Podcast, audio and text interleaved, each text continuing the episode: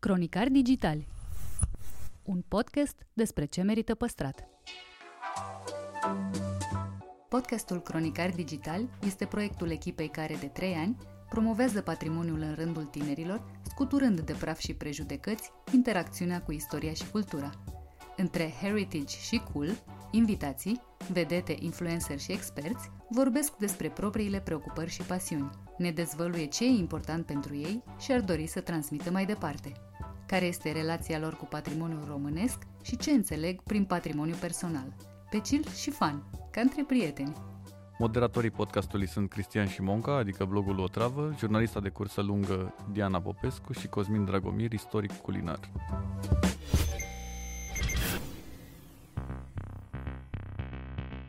Mihai Bobonete își amintește anii de glorie ca DJ la Căminul Cultural. Pe o masă pune aia la două girofaruri de de tractor și doi nene Delilah, cum ziceam. Intră în detaliile marii sale pasiuni de dincolo de scenă și povestește despre partea întunecată a omului care îi face pe ceilalți să râdă. Interviu în secțiunea Patrimoniu Personal, realizat online. Salutare tuturor! Astăzi stau de vorbă cu un expert în râs, dar veți vedea un expert și în multe alte domenii. Invitatul meu este inegalabilul, irepetabilul, ireparabilul, irecuperabilul Mihai Bobonete. Bun venit la Cronicari Digitali! Salutare tuturor cronicarilor digitali și ascultătorilor uh, cronicarilor digitali. Uite, pentru că suntem la rubrica Patrimoniu Personal și aș vrea să vorbim despre cine ești tu și uh, mai întâi de toate despre cine ai fost. Știu că ai plâns când ai urcat prima oară pe scenă la șase ani, fiindcă ai uitat replicile din piesa Edu cu trei capre. Da. Știu că ai plâns temeinic când ai citit cu ore inimă de copil. Da. Așa că am senzația că nu dădeai semne că ar urma peste ani o carieră de comediant. Și voiam să te întreb ce fel de puște ai fost dincolo de episoadele astea înlăcrimate. Ba nu, eu cred că erau semne că o să devin comedian pentru că comedianții în general sunt oameni care sunt destul de sensibili sau spre foarte sensibili, iar uh, depresia comediantului vine dintr-o sensibilitate ieșită din comuna a comediantului, așa că faptul că am plâns atunci poate că demasca, devoala așa ușor acest obraz al sensibilității și al comediei de mai târziu. Eh, dar nu știu, nu știu exact dacă nu la momentele de genul ăsta n-au plâns chiar toți oamenii nefiind ei comedianți acum mari. Adică eu cred că dacă uiți textul pe scenă eh, când ești mic, te ia cu plânsul sau dacă citești cu ore la fel, indiferent de ce vei deveni când vei fi mare. Așa că, nu știu, e invers din punctul meu de vedere. Faptul că am plâns atunci, nu știu, mi se pare că denotă faptul că, uite, așa ajungi comedian. Dacă ar fi așa, toți care am vărsat lacrimea mare la puiul de Alexandru Brătescu Voinești și uh, nu știu ce gândecei de la Elena Farago, îți dai seama, ar fi fost o, o nație plină de comedianți. Din fericire se ocupă de asta oamenii care chiar se pricep și nu noi toți. Și panica cea mai mare când am venit, deci ca să știți, unul la mână, nicio șansă n-am avut să merg cu taxiul, primul taxiu, stătea undeva la Vitan cu Prosper, m-am urcat în taxi, l-am dat din centru de aici să mă duc acasă și mi-a zis taximetristul, pe chei, și a zis, nu frățioare, pe bani. Dar apropo de noi toți, toți avem amintiri frumoase din copilărie, inevitabil, mai ales din timpul sărbătorilor. Și știu că tu erai legat de Crăciun, când uh, mergeai cu colindul și erai o apariție cochetă și exotică. Mă refer la anumite încălțări.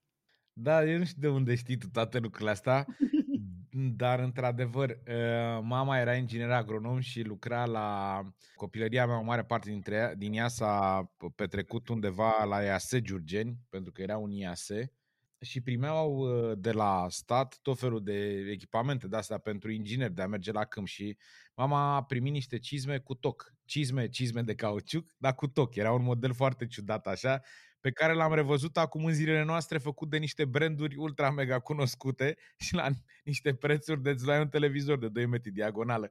Dar atunci nu știam. Și... Acest deschizător de drumuri și trenduri care ai fost. Da, da, da. Iaseul. Iaseul acest deschizător de drumuri. Erau niște cizme cu toc foarte ciudate, dar care îmi veneau atunci când cât purtam eu, nu știu, 37, 38 la picior și mi-aduc aminte uh, de serile alea care mergeam colindu pentru că scârția într-un fel zăpada sub, uh, sub cizmele alea și clarul ăla de lună pentru că începeam colindu de pe la 5-6 când deja se întuneca și dura până la 11, nu știu cât, ca să facem toate casele și mi-aduc aminte că scârțiam tot timpul, adică indiferent cât eram în gașcă, eu eram singurul care când mergeam scârțiam de la, și de la tocurile alea, cred. Puteai să ții și ritmul la o, adică... Da, da, da, exact, da, de la Steaua sus răsare. Îți amintești ce, ce ți-ai cumpărat din uh, banii pe care îi câștigai la vremea respectivă?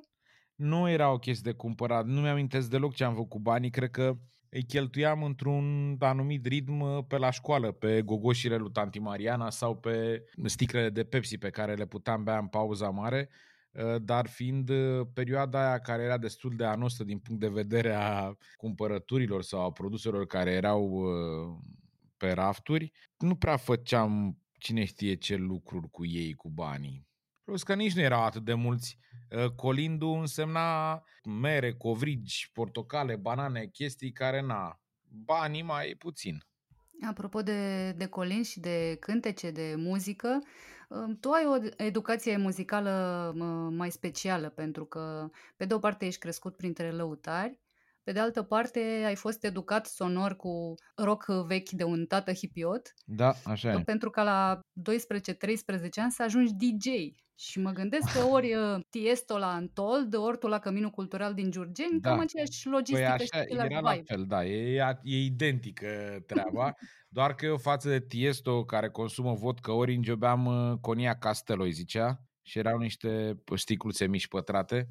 Da, ca să zic așa, în ghilimele am cochetat tot timpul cu muzica, de la lăutărie la, la dj la cu Casablanca. Erai uh, eroul uh, serilor de weekend? Uh, cum se întâmplă? da, aveam o combină cu, inițial era o combină care avea două sloturi de CD și două de casete, adică dădeam, puteam să pregătesc trei melodii după cea care se auzea. Una pe CD puneai pauză, are alte derulai cu pixul caseta unde trebuia și era un început. Mi-aduc aminte de serile alea. Erau sâmbăta și cred că duminica se dădea discotecă. Anul era joia tineretului și sâmbăta. Ok. Și punea muzică și a fost o perioadă foarte faină. La cămin, efectiv, pe o masă punea aia la două girofaruri de la de tractor și doi nene Delilah, cum ziceam. Și ar fi închipuit oamenii care munceau pământul că girofarele lor o să ajungă în locuri de astea de pierzanie? Păi nu, erau uh, cam în toate discotecile de pe la sat găseai, era la emotivul decorului de discotecă pe la țară, acest girofar de tractor sau de utilaj agricol care din când în când mai era și pictat pe o parte cu albastru ca să nu facă doar lumina aia galbenă, să fie așa puțin și o chestie... Atmosferică. Da, da, da, atmosferică, exact. Văzusem la un moment dat, nu știu, acum vreo 2 ani o știre despre tine, extraordinar, excepțional, Mihai Bobonete își face debutul de DJ în vamă și stați fraților că nu e omul are antecedente. Mai pus, da, da, da, în vamă acum îmi place să pun muzică, ba la câte o petrecere pe la Iuva sau pe la Electra sau ce mai fac eu, dar în general îmi place să pun muzică. Dacă mă duc la un chef, tot timpul am un playlist așa pe telefon și dacă beau două, trei pahare imediat, mă, băi, nu vreți mă să pun și o muzică? Că îmi place să văd lumea dansând așa când aleg eu piesele, muzica. Nu cred că au curajul să te refuze, așa că e ok. Da, da. Mă gândeam că bă, tu ai ascultat uh, acasă diverse lucruri, la muzică mă refer, și mă întrebam dacă sunt prea mici copiii tăi ca să încerci să începi cu ei o educație muzicală sau ascultați chestii împreună deja? Nu, copiii mei au uh, deja o părere despre muzică. Ei sunt într-un fel diferiți, dar într-alt fel și asemănători cu mine și cu ce am trăit eu. Faptul că ei joacă anumite jocuri care sunt legate de anumiți artiști uh, internaționali care scot piese, cum e Fortnite-ul, de exemplu, uh-huh. care l-au împins pe Travis Scott fiind uh, idolul copiilor uh, de acum 2 ani de zile de când au făcut și evenimente în timpul jocului cu el, până la de aici, de la Travis Scott, a descoperit pe YouTube alți oameni și ascultă chestii, dar de la mine Octav ascultă ACDC, ascultă Maiden, mai ascultă și un Prodigy și am fost foarte bucuros atunci când uh, Octava a început să cânte din Gorillaz și Beastie Boys. Adică una dintre primele lui melodii învățate cap-coadă a fost Intergalactic de la Beastie Boys și eram ultra mega încântat că de fapt e muzica adolescenței mele, nu chiar a tinereții. Iar Maria este genul ăsta de fată îndrăgostită de Dua Lipa, de Sia sau și așa mai departe și cântă, ei fac și lecții de canto, sunt înscriși la o academie a lui Horia Brenciu, uh-huh. care e aici lângă casă și tot timpul la mine în casă nu cred că există zi în care televizorul să nu fie dat la blană sau să nu se cânte pe jos, pe sus, pe la mansardă, tot timpul se cântă, se dansează, e așa. Pare că nu faci o treabă rea ca tată, cel puțin la, la capitolul ăsta muzical, la capitolul relaxare. Da, păi mai ales că eu sunt uh, plecat destul de mult. și atunci nu mă deranjează. Nu, nu, i-am încurajat cu asta, cu mi se pare că atunci când cânti e scap de niște lucruri. Apropo de, de relaxare și de scăpat de lucruri, după aliură, iartă-mă, dar nu te-ar suspecta multă lume că ești sportiv. Dar ce să vezi, ești. Ești pescar și ești chiar pescar de competiție. Mă întrebam cum te-ai ales cu pasiunea asta și până la urmă ce-ți oferă pescuitul. Păi am crescut lângă Dunăre, perioada aia de iase se întâmpla lângă Dunăre și am crescut oarecum cu bățul în mână și am crescut îndrăgostit fiind de pescuit. Aici când am trecut în zona de spinning deja Uh, și pescuit la răpitor. Eram trecut de 35 de ani, iar pasiunea mea pentru pescuit era una destul de bine mm, înrădăcinată în structura mea. Asta cu spinning a devenit uh, interesantă și m-a captivat uh, competiția pentru că mi-am dat seama că dacă poți să-ți testezi limitele atunci când faci ceva care îți place foarte mult, doar aici poți să faci asta, în genul ăsta de competiție. Adică una este dus să prinzi știucă sau biban, pescuind pe lacuri pe aici, pe lângă București, și una este să duci patru zile în delta în care să pescuiești de la, pescuiești de la 4 dimineața la 4 după masa, la 70 de grade în soare, căutând pești în tot felul de locuri pentru că dai în sălbăticie și încercând să reziști cu resursele și așa mai departe. Adică te duci efectiv, te duci în extremă, îți împingi corpul să reziste în situații de extremă. Și asta m-a, m-a făcut să-mi placă mult de tot treaba asta cu spinning dar în continuare pescuitul de relaxare mi se pare cel mai bun. Am putut să închid un ochi toată noaptea, bă, băiatul. Eu așa sunt când merg la pescuit. Nu pot să dorm, mă. M-am întors după o parte pe alta, m-am luat cu puseuri, cu transpirații. După la trei așa n-am mai închis niciun ochi. Am uitat la televizor. Ce vezi, bă, dacă e televizor? Eu dacă n-am, am dormit lemn. Ce ai văzut, film? Ce film, mă, la ora aia? Ești nebun, m-am uitat pe Discovery. Am văzut căderea Imperiului Roman.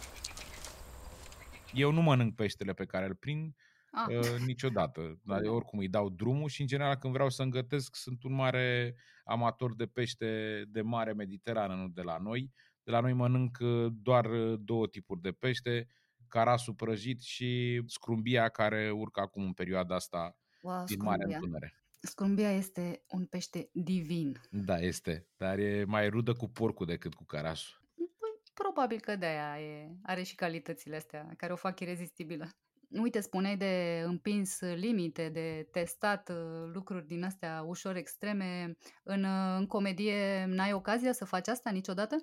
Cum? Să Dacă te... ai niște limite pe, peste care te străduiești uh, să treci sau uh, lucruri pe care încerci să le depășești sau uh, uh, ceva de, de corijat cu care te lupți în permanență. Habar n-am, nu știu. A, da, nu asta, asta de corijat, da, în permanență vrei să devii mai bun în comedie și să structurezi materialul mai inteligent, mai fines, ai niște tușe acolo, niște chestii, dar pe de altă parte, iar e vorba și de limite, într-adevăr, ai dreptate, Ă, mă străduiesc să depășesc anumite limite pentru că mi se pare că poți să faci umor și comedie și stand-up despre orice fel de subiect, doar că unele dintre ele încă mi se par greu de accesat și tot timpul în această evoluție sau în aceste încercări de ale mele de a trece peste anumite limite, am simțit din spate și mai puternic valul ăsta sau dacă vrei sula asta în coaste care se cheamă politically corect cu care ne cam luptăm toți, da? Mie mi se pare că această corectitudine politică e noua pudibonderie. Iar în comedie o să ne afecteze foarte mult. Tu gândește că am prieteni care sunt uh, homosexuali și am glume pe seama lor, pentru că îmi sunt prieteni foarte buni și eu, eu fiind observaționist, eu văd lucruri și apoi le transform în comedie și am avut momente pe care le-am scris și m-am temut să le dau pentru că eram sigur că o să fie un dobitoc care să zică, pa, e homofob, face mișto de toată tagma homosexualilor din România sau de peste tot, să-l ardem părug. N-am făcut treaba asta acum, de exemplu, n-am făcut niciodată glume despre grași, cu toate că și eu sunt gras și cu toate că am o grămadă de glume care pleacă din realitate și iar m-am ferit de treaba asta. E din ce în ce mai acolo. Dar s-a ajuns până acolo încât, uite, fiul meu a avut lucrare despre Ștefan cel Mare pe care o scrisese acasă și, na, la nivelul de clasa 4 omul a spus că Ștefan cel Mare a fost un voievod foarte important care a domnit cel mai lung dintre voievozi, dar care avea părul lung și care era pitic. Și s-a fost, a fost corectată lucrarea și nu are voie să zică pitic. El mi-a zis că au fost învățați la școală că nu au voie să zică pitici. Și am zis, bă, tată, dacă așa stau lucrurile, sunt curios despre ce film, un Hobbit sau ce sunt ăia din grădină. Vertically challenged people. Mm-hmm. Da, mă, sunt convins de treaba asta, mai ales că și noi trăim în Anglia și vorbim multă engleză. Dacă îl traduci pe ăsta, o să sune ca acele expresii importate și care sunt fracturi mentale, de genul plăcerea mea vinovată, deci asta auzită non-stop la Mihai Petre în juriu când era pe la România o Talent. E și plăcerea mea vinovată, ceea ce nu există. Dar face sau, sens. Da, asta vreau să zic, sau mai curândul face sens. Ah, da, limbă vie și... Uh, limbă vie, limbă moartă. Șturlubatică, da. Da. Apropo de taburile astea, mai mult sau mai puțin artificiale, și despre ce crede lumea despre comedianți, am senzația că sunt obligați mă rog, cu toate ghilimelele disponibile, să fie amuzanți. Lumea îi percepe ca pe niște tonomate de poante, care, nu știu, contra cost sau și mai bine gratis, ar putea să livreze distracții și dacă îi trezești brusc din somn. E foarte enervant sau te-ai obișnuit cu ideea? Nu, este o percepție corectă a lucrurilor. Un om simplu, un om care vede în tine doar comediantul, atunci se așteaptă să te vadă oricând la orice oră cu o glumă Uh, la tine sau să faci masa să râdă cu lacrimi. Depinde în ce medii te învârți și cum îți împarți viața. Dacă stai uh, mai mult timp cu prietenii tăi care te cunosc, atunci îi spor permis și momente de lux, cum sunt ale mele, în care eu să tac și să râd la ce se întâmplă la masă și alții să vorbească. Dar câteodată, atunci când ești înconjurat de oameni care nu te cunosc, simți nevoia și de fapt simți din priviri sau din tonul discuției că e momentul în care ai putea să spui o glumă că de fapt asta așteptau. Dar e ușor uh, la limită, pentru că și râsul lor e unul schimbat. Știi când râd așa de complezență, domne, ne-a zis o glumă să mor hai să râdem. Ar părea că n-au înțeles gluma, că nu se ridică la nivelul tău, că dau prost în uh, societate. Da, e, e ciudat cum te percepe lumea. Pe de altă parte, tot timpul am avut asta în care, când ai de omul simplu care zice, ah, Domnul Mihai Monetă, da. Nu ne zice și nouă aceea o glumă. Uh, nu prea poți să-l taxezi, să stai să explici, să-i zici, băi, uh, ești un tâmpit, că eu nu spun glume așa, eu spun glume doar, e mult de povestit aici, n-are rost. Și mai bine, ori îi zici nu le am la mine, ori le mai întorc câteodată mai puțin mai așa, mai, cum să spun eu, mai ofensiv și le zic, Ă, dar dumneavoastră ce meserie aveți? Păi eu sunt medic nu știu ce, păi medic stomatolog, da, păi și nu scoate și mie o măsă aici? Sau le mai ziceam câteodată că să nu mai pună să le spun glume, că de câte ori l-am văzut pe Hagi la televizor în ultima perioadă, niciodată n-avea o minge la el să o scoată din când în când să le arate la băieți cum să țin duble. Ă, dar ă, de multe ori, dacă mă sunt în pasa bună și am mintea la mine, pot să fac o glumă. Indiferent că e reușită sau nu, dacă o faci, la revedere, treci peste moment. Uite, dincolo de glume, de fapt, fix la capătul opus, pomeneai mai devreme de depresia comediantului, care e ceva despre care se vorbește mult mai puțin, deși din păcate e des întâlnită și ă, te-ai confruntat și tu cu asta, ai mers la terapie. Voiam să știu dacă ai învățat să te privești altfel, să fii mai îngăduitor cu tine sau ce s-a schimbat. Da, da, da, păi ăsta este primul lucru pe care ți-l ă, induce terapia în general, să accepti că ești om și de multe ori să nu-ți mai spui trebuie. Acest trebuie e o greșeală totală pentru cam toți, toți oamenii, indiferent în ce domenii activăm. Și terapia te vindecă prin cunoaștere, de fapt. Și pot să spun că pe mine m-a ajutat foarte mult. Mai e și problemă de timp, că această ultimă perioadă a vieții mele, care ține mai bine de 5, 7, 10 ani,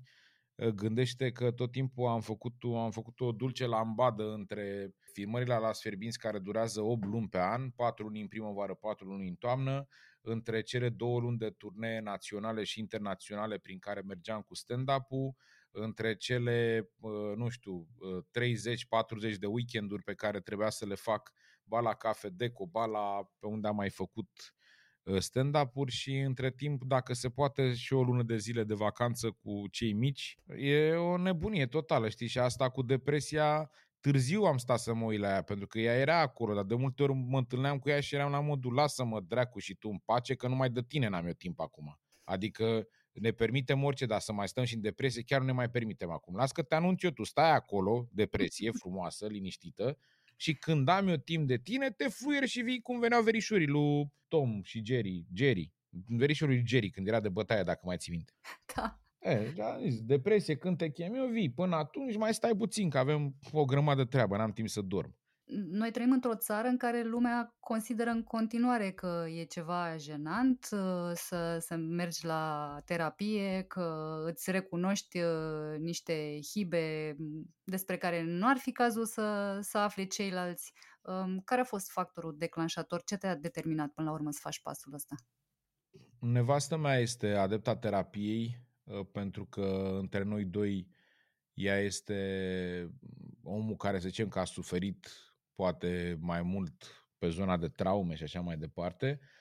Și ea mi-a deschis ochii în zona asta. Pe de altă parte, ea a făcut și facultatea de psihologie, dar nu e singura. Mai aveam uh, exemple de oameni și prieteni care mergeau la terapie și am văzut schimbări majore în viața lor și de asta am acceptat și eu, că de fapt e vorba de acceptare și după aia să mergi la terapie, dar vorbind despre terapie și când va fi acceptată la un mod general, așa la noi în țară, sau de ce nu suntem noi genul ăla de popor care să acceptăm cu ușurință treaba asta, Diana, scuză-mă, dar până să acceptăm noi că putem să mergem la terapie sau să fim genul ăsta care să acceptăm terapia în viața noastră, trebuie să ne învățăm, de exemplu, să nu mai oprim mașina pe autostradă sau pe drum oriunde și să ne pișăm pe mijlocul șoselei. Nu știu, sunt alte lucruri până acolo. Știi că le iei treptat.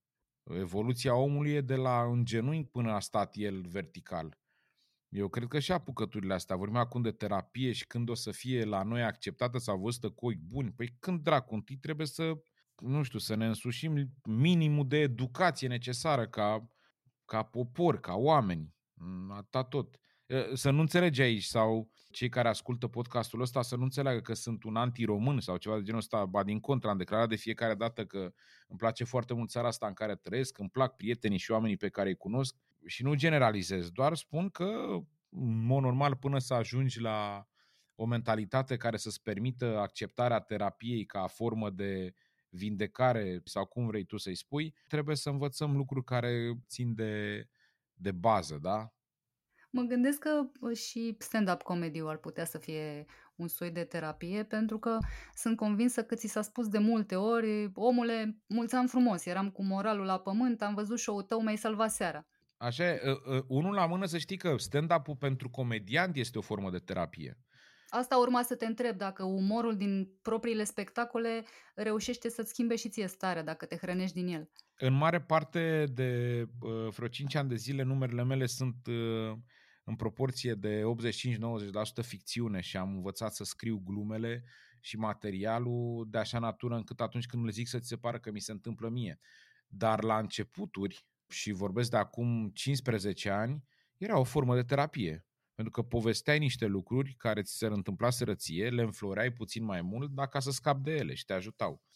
Te ajuta momentul. Și atunci, dacă în continuare o formă de terapie pentru ceilalți, este pentru că am început să învăț să le scriu glumele de așa natură încât să te recunoști, chiar dacă ești în public și să zici, bă, să dea dracu, așa mi se întâmplă și mie, incredibil, și am râs cu lacrimi, că așa am făcut și e o terapie pe care ți-o faci tu și la rândul tău le-o faci și altora. Dar râsul, da, e terapeutic. Eu cred că oricum, ă, așa cum au spus-o și alți cercetători de ăștia mari în domeniu, este unul dintre cele mai grele lucruri pe care un om poate să le facă altui om, să-l facă să râdă, ăsta e. Pentru că în momentul în care îl faci să râdă, îi anulezi tot ce are în cap în momentul ăla, tot ce simte, tot ce gândește și râde. Adică e o chestie sinceră pe care, care nu poate fi uh, Uh, făcută fals în momentul în care râzi cu lacrimi sau râzi tare, știi? Nu când zâmbești sau când râzi fals. Bă, dar prima oară când eu, dacă ieșeam tot timpul la magazinul Unirii, era reper pentru mine, ca pentru orice țăran care vine la București, Prima oară când am ieșit în partea aia la Gregoris, doamne, a fost panică. Am ieșit, n-am mai văzut magazinul Unirii. Ia. Zic, ma, L-am oprit pe primul om pe stradă. Domnul, nu vă sperați, magazinul Unirii. M-a luat la frumos de umeri, băiatul, ești de la țară, nu m-a întors. Uai, dă-te, drept! Nu venea să cred. Îl duseseră în cu satelitul și făcuseră și parc. Bă, parc în el! Doamne, azi. Unde ai mai pomenit așa ceva? Râs tare și ai lacrimile în ochi și zici, bă, nu cred, nu e adevărat, nu mai pot, atunci tu nu te mai gândești la nimic în momentul ăla. Și e terapie, te golește. Muncești într-un ritm uh, intens către turbat, aș spune. Da. Um, ai declarat că vrei să o ții așa până pe la 45 de ani, după care să o lași mai moale și voiam să te întreb ce ți neapărat să realizezi până la 45 și la ce plănuiești să folosești timpul în plus după vârsta asta. Da, cred că undeva pe la 30 de ani mi-am pus în cap că o să mă opresc când o să fac primul milion de dolari. Era o chestie din filme, din cărți, nu mai știu de unde mm-hmm. mi-a rămas în cap. Și am zis că dacă o să ajung să am un milion o să mă opresc. Și mi-am dat seama că uh, cu cât munceam mai mult în direcția asta, uh, cu atât mai repede am făcut milionul decât îmi propusesem eu ca timp. Și de fapt mi-am dat seama că nu ăla era scopul. Că milionul făcusem, dar nu puteam să mă opresc unde eram. Și lucrurile au continuat, pentru că mi-am dat seama că e mai puțin important câștigul material în momentul în care ești un carierist dedicat cum sunt eu și în momentul în care ceea ce faci îți face și o enormă plăcere. Iar uh, când începi să faci lucrurile și lucrurile pe care le faci provoacă lumea să te oprească pe stradă și să-ți mulțumească că tu ai fost la care a făcut să râdă, iar e o chestie onorantă de-a dreptul, pentru că eu asta am făcut de o viață, am făcut oamenii să râdă și să zâmbească, n-am făcut nimic rău. Și atunci îți dai seama că, de fapt, nu milionul era important, altceva era important. Dar acum, cu ce înaintez mai mult în vârstă, uite, mă duc spre 41 lejer în următoarele două luni de zile, nu pot să spun că mi-am pus un, un target din 45 sau din 50 sau să mă opresc sau să nu mai fac nimic, pentru că îmi place ceea ce fac.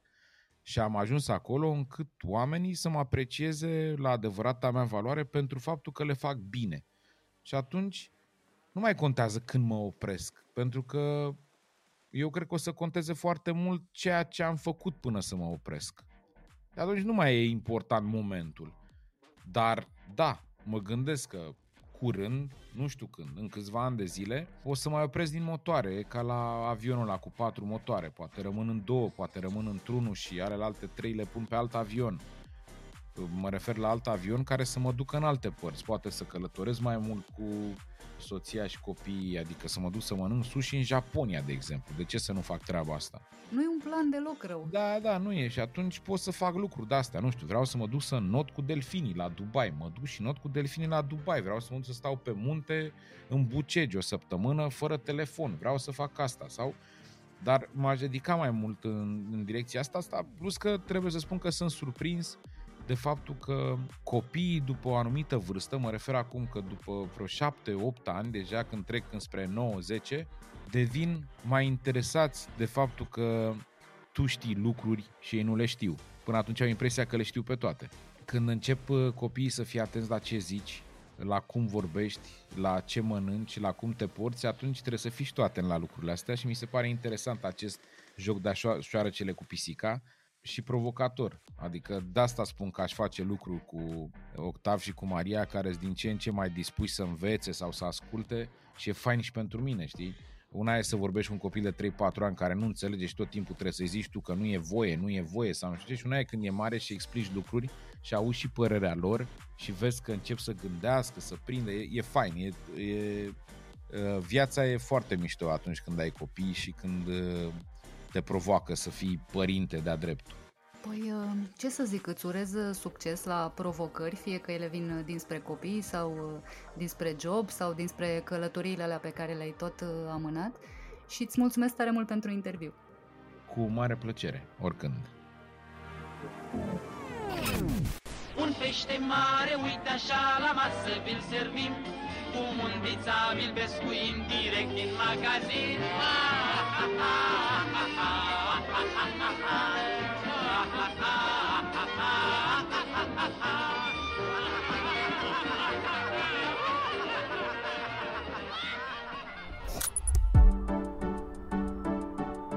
Cronicar Digital, un podcast despre ce merită păstrat, este susținut de Telecom România. Partenerul nostru crede în importanța fiecărei povești și în puterea tehnologiei de a ne reconecta la emoție.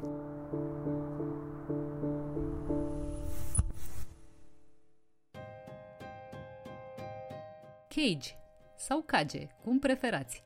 Managerul Sweet Damage Crew vorbește despre începuturile fenomenului graffiti, am ajuns să facem lucrări de genul îți pictăm sala de internet și ne dai acces gratuit pe termen nelimitat la calculatorul la bun cu internet, unde putem să scriem și CD-urile alea cu toate pozele cu graffiti. Așa a început barterul în România. Da.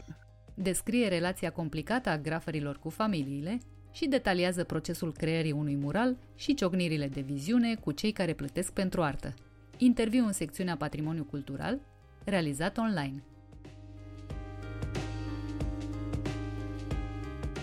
Sweet de Mici Cru a devenit oficial o echipă în 2010. Pe atunci, nucleul era format din Kage, BX, Recis și Lost Optics.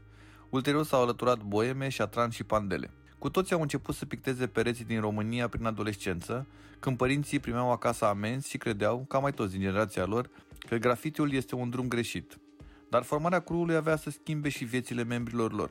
De la simple taguri și desene în zone abandonate, cei patru băieți au început să primească joburi, adică să facă bani legal din pasiunea lor. În prezent, Suit de Mișcru este cea mai cunoscută echipă de artiști stradal din România, iar părinții puștilor din trecut sunt acum mândri că pe străzi văd picturi murale spectaculoase semnate de copiii lor.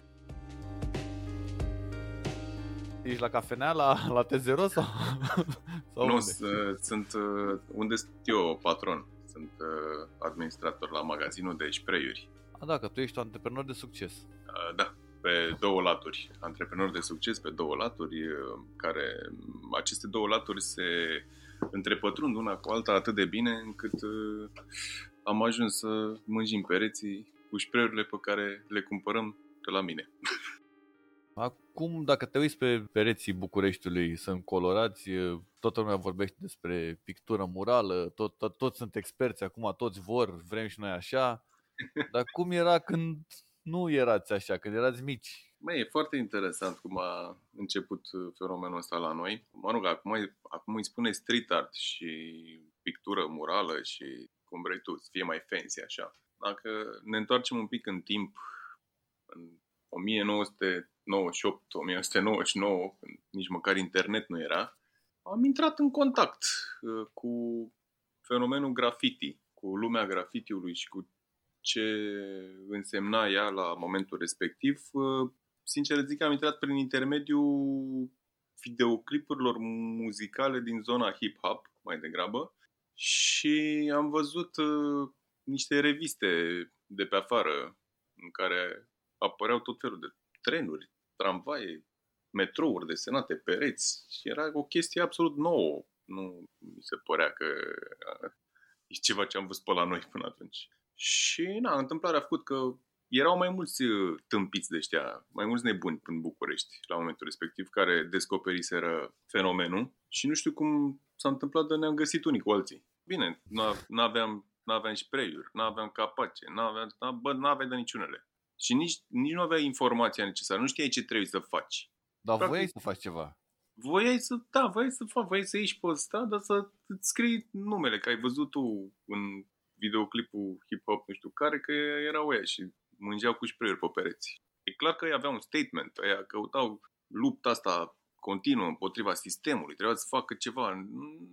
Noi n-am perceput-o neapărat așa. A fost uh, o chestie de rebeliune la momentul respectiv. Eram clasa 8 a 9 părinții nu aveau nicio treabă, nu știau de ce facem noi, că străgeam banii de alocație și ce ne dădeau câte un leu, 2, 3 pe zi, îi puneam deoparte să cumpărăm uh, spray-uri. La vremea respectivă un spray era 35.000 de lei. da. Adică 35 de lei, cum ar fi acum? Sau? Da, cine mai știe? Da, Știu, țin minte că era suma asta, 35.000 de lei. Și erau niște spray din astea pentru decorațiuni interioare și vopsit auto. Bine, dacă acum există palete de culori care au peste 200-300 de, de tonuri de culori. La momentul respectiv, când vorbim noi, 98-99, erau uh, 10 culori. Astea, basic. Roșu, albastru, verde, galben, alb, negru și dacă aveai noroc de niște mov, aoleu, movul era sfânt. Pierdeam zile întregi uh, la metrou la Romană cu toți băieții ăștia care pictau pereți. O făceam ilegal. Ieșeam noaptea pe stradă și mergeam, scriam numele pe unde apucam, neștiind exact ce facem. Pentru că ți-am, ți-am zis, lipsa de informație la momentul respectiv era acută. Ca să dai de internet, trebuia să ajungi la sălile de internet. Și odată ajuns acolo, nici nu prea știai ce să cauți.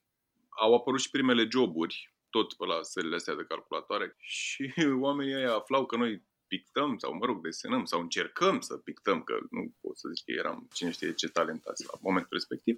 Și am, uh, am ajuns să facem lucrări de genul, îți pictăm sala de internet și ne dai acces gratuit uh, pe termen nelimitat la calculatorul la bun cu internet, unde putem să scriem și CD-urile alea cu toate pozele cu graffiti. Așa a început barterul în România. Da.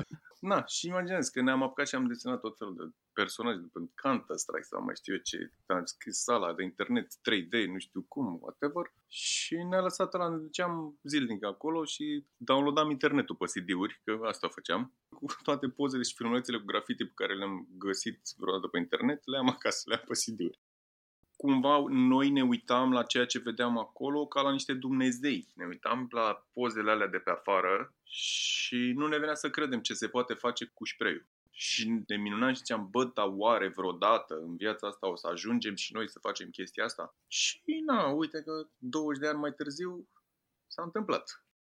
Ce țin minte din perioada respectivă că ne uitam la frații bulgari, care ăștia deja aveau site-uri, graffiti, cu astea și băi, pe bune, și uh, na, am crescut și noi. Dar vi se mai întâmplă să mergeți la un perete și să vină niște gospodari de ăștia din zonă să zică, domne, stricați aici bunătate de bloc pe care scrie cade cuiala? Băi, e, e complicat aici. Am stat și am analizat de-a lungul anilor povestea asta. Sunt foarte mulți oameni care sunt uh, sceptici de la bun început în ceea ce privește pictura murală care se întâmplă prin București pe aici pe acolo, dar care sunt sceptici de la început început, dar care își schimbă percepția pe parcurs ce lucrarea evoluează. Și tind să cred că majoritatea asora care sunt un pic împotrivă au nevoie să intre în contact direct cu noi și să vadă procesul de creație, astfel încât să depășească punctul ăla în capul lor echivalentul muncii noastre cu ceea ce este vandalism. Pentru că ei cumva de asta sunt împotrivă în esență, cuvântul graffiti în mentalitatea generală este echivalentul vandalismului. De aici și povestea asta, să-i spunem artă stradală, să-i spunem street art, să-i spunem pictură murală, să-i spunem oricum altfel, astfel încât să nu mai aibă această conotație negativă. Dar, concret, s-au întâmplat lucruri de genul ăsta cu cetățeni care, na, erau schelele puse pe perete și au început să a, dar noi nu avem nevoie de ghetoul ăsta aici, nu, nu ne trebuie, avem blocul frumos, ia uite ce e verde, e mișto, făcut de primărie, la ce veniți voi să mă zgăliți aici. Ok, asta este prima zi. A doua zi, a, da, parcă, da, ia uite, ați dat niște dungi de-astea urâte, da, ce e asta, ce, ce faceți aici?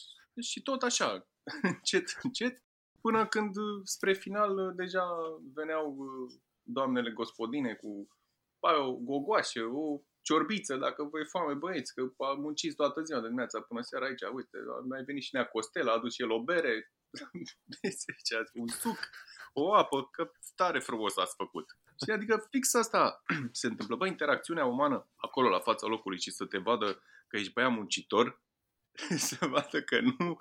Uite mă, că nu stă degeaba, adică da, nu ceva frumos până la urmă. Și e și colorat, e drăguț. Știi? Asta cu e drăguț. Și sunt, uh, da, sunt oameni și oameni. Bine, știi, îi vezi pe ăștia care sunt mai în vârstă și care sunt uh, împotrivă, știi? Bă, dar culmea că mulți din, dintre ăștia în vârstă apreciază mai mult ceea ce facem noi și cum facem și am, au fost episoade cu, cu tineri, ăștia de 20, 25 până în 30, care nu, nu agreau. S-au purtat așa ciudat. Bine, e poveste de prin 15, nu mai știu, când am făcut noi uh, pictura aia murală de la Grădina Icoanei de pe Eremia Grigorescu, pe care o știe toată lumea, probabil. Este cea mai fotografiată și instagramată pictură murală din București, cu gagica aia care ține geamul în mână și își scrie, face ea puncte pe geam cu markerul. E, a venit un domn care avea, cred că aproape 90 de ani sau ceva de genul ăsta și ne-a felicitat, a stat cu noi, s-a uitat la proces un pic cât a, cât a avut el timp să stea cu noi acolo și a zis că e foarte interesant ceea ce facem noi.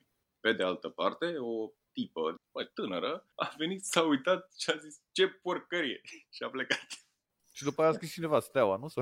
Da, și după aia a venit cineva și a scris steaua peste desenul ăla, da, că era nevoie să știm. Că ținea cu să steaua știm, omul, să adică știm, da. și a pus și el amprenta pe treaba aia. Dar cum se naște un, uh, o lucrare de asta de voz? Adică cum vine omul E un, și spune... uh, e un proces destul de complicat și depinde care latură a ceea ce facem noi e abordată, pentru că sunt, vin din mai multe direcții. Vin cereri din partea agențiilor de publicitate, din partea directă a clienților, a brandurilor sau așa, iar astea sunt uh, zone foarte restrictive pentru noi, că oamenii au niște briefuri care trebuie să respectate într tocmai de noi, să ne înțelegem acolo, să fie și branding, dar să fie... E, și există și partea cealaltă creativă a noastră, prin care de cele mai multe ori să zicem că avem șansa să colaborăm cu, nu știu, cu primării sau cu centre din astea Mecrear sau Arcub și avem ocazia să facem mai mult ce am vrea noi, cumva. E, cum ajungi să pictezi un, un perete de genul ăsta? Păi, în primul rând ne uităm, identificăm spațiul, locul în sine, pentru că lucrarea propriu-zisă trebuie să aibă legătură și cu peretele, care e forma lui, cum e amplasat, unde vine, ce se întâmplă prin, prin jur pe acolo. Apoi avem întâlniri noi între noi artiștii, cu poate și cu beneficiarul și cu cine, cu proprietarii. Le dăm niște variante, niște simulări, niște randări ale lucrării, astfel încât să vadă toată lumea ce urmează să se întâmple acolo. Și după aia intră partea, vine partea logistică, aia complicată, cu schele, cu nacele, cu materiale, cu și după aia ne urcăm frumos și pictăm peretele. Cam asta e. Ce vrei să E greu. E greu că ai de, ai de a face cu foarte mulți oameni și foarte multe păreri și toți au idei, toți își dau... Zici asta că au românii idei și păreri? Nu cred. Mm, nu știu ce să zic. Cum? Nu, nu, nu. Băi, la noi funcționează în continuare povestea aia cu cine dă banul are dreptate și trebuie să știe mai bine. Degeaba angajezi tu pe cineva care face povestea asta de 20 de ani, că banul, banul dictează, știi cum, cum se zice. Și atunci clientul are păreri, sugestii, dar n-ar fi mai bine să... Și na, e greu.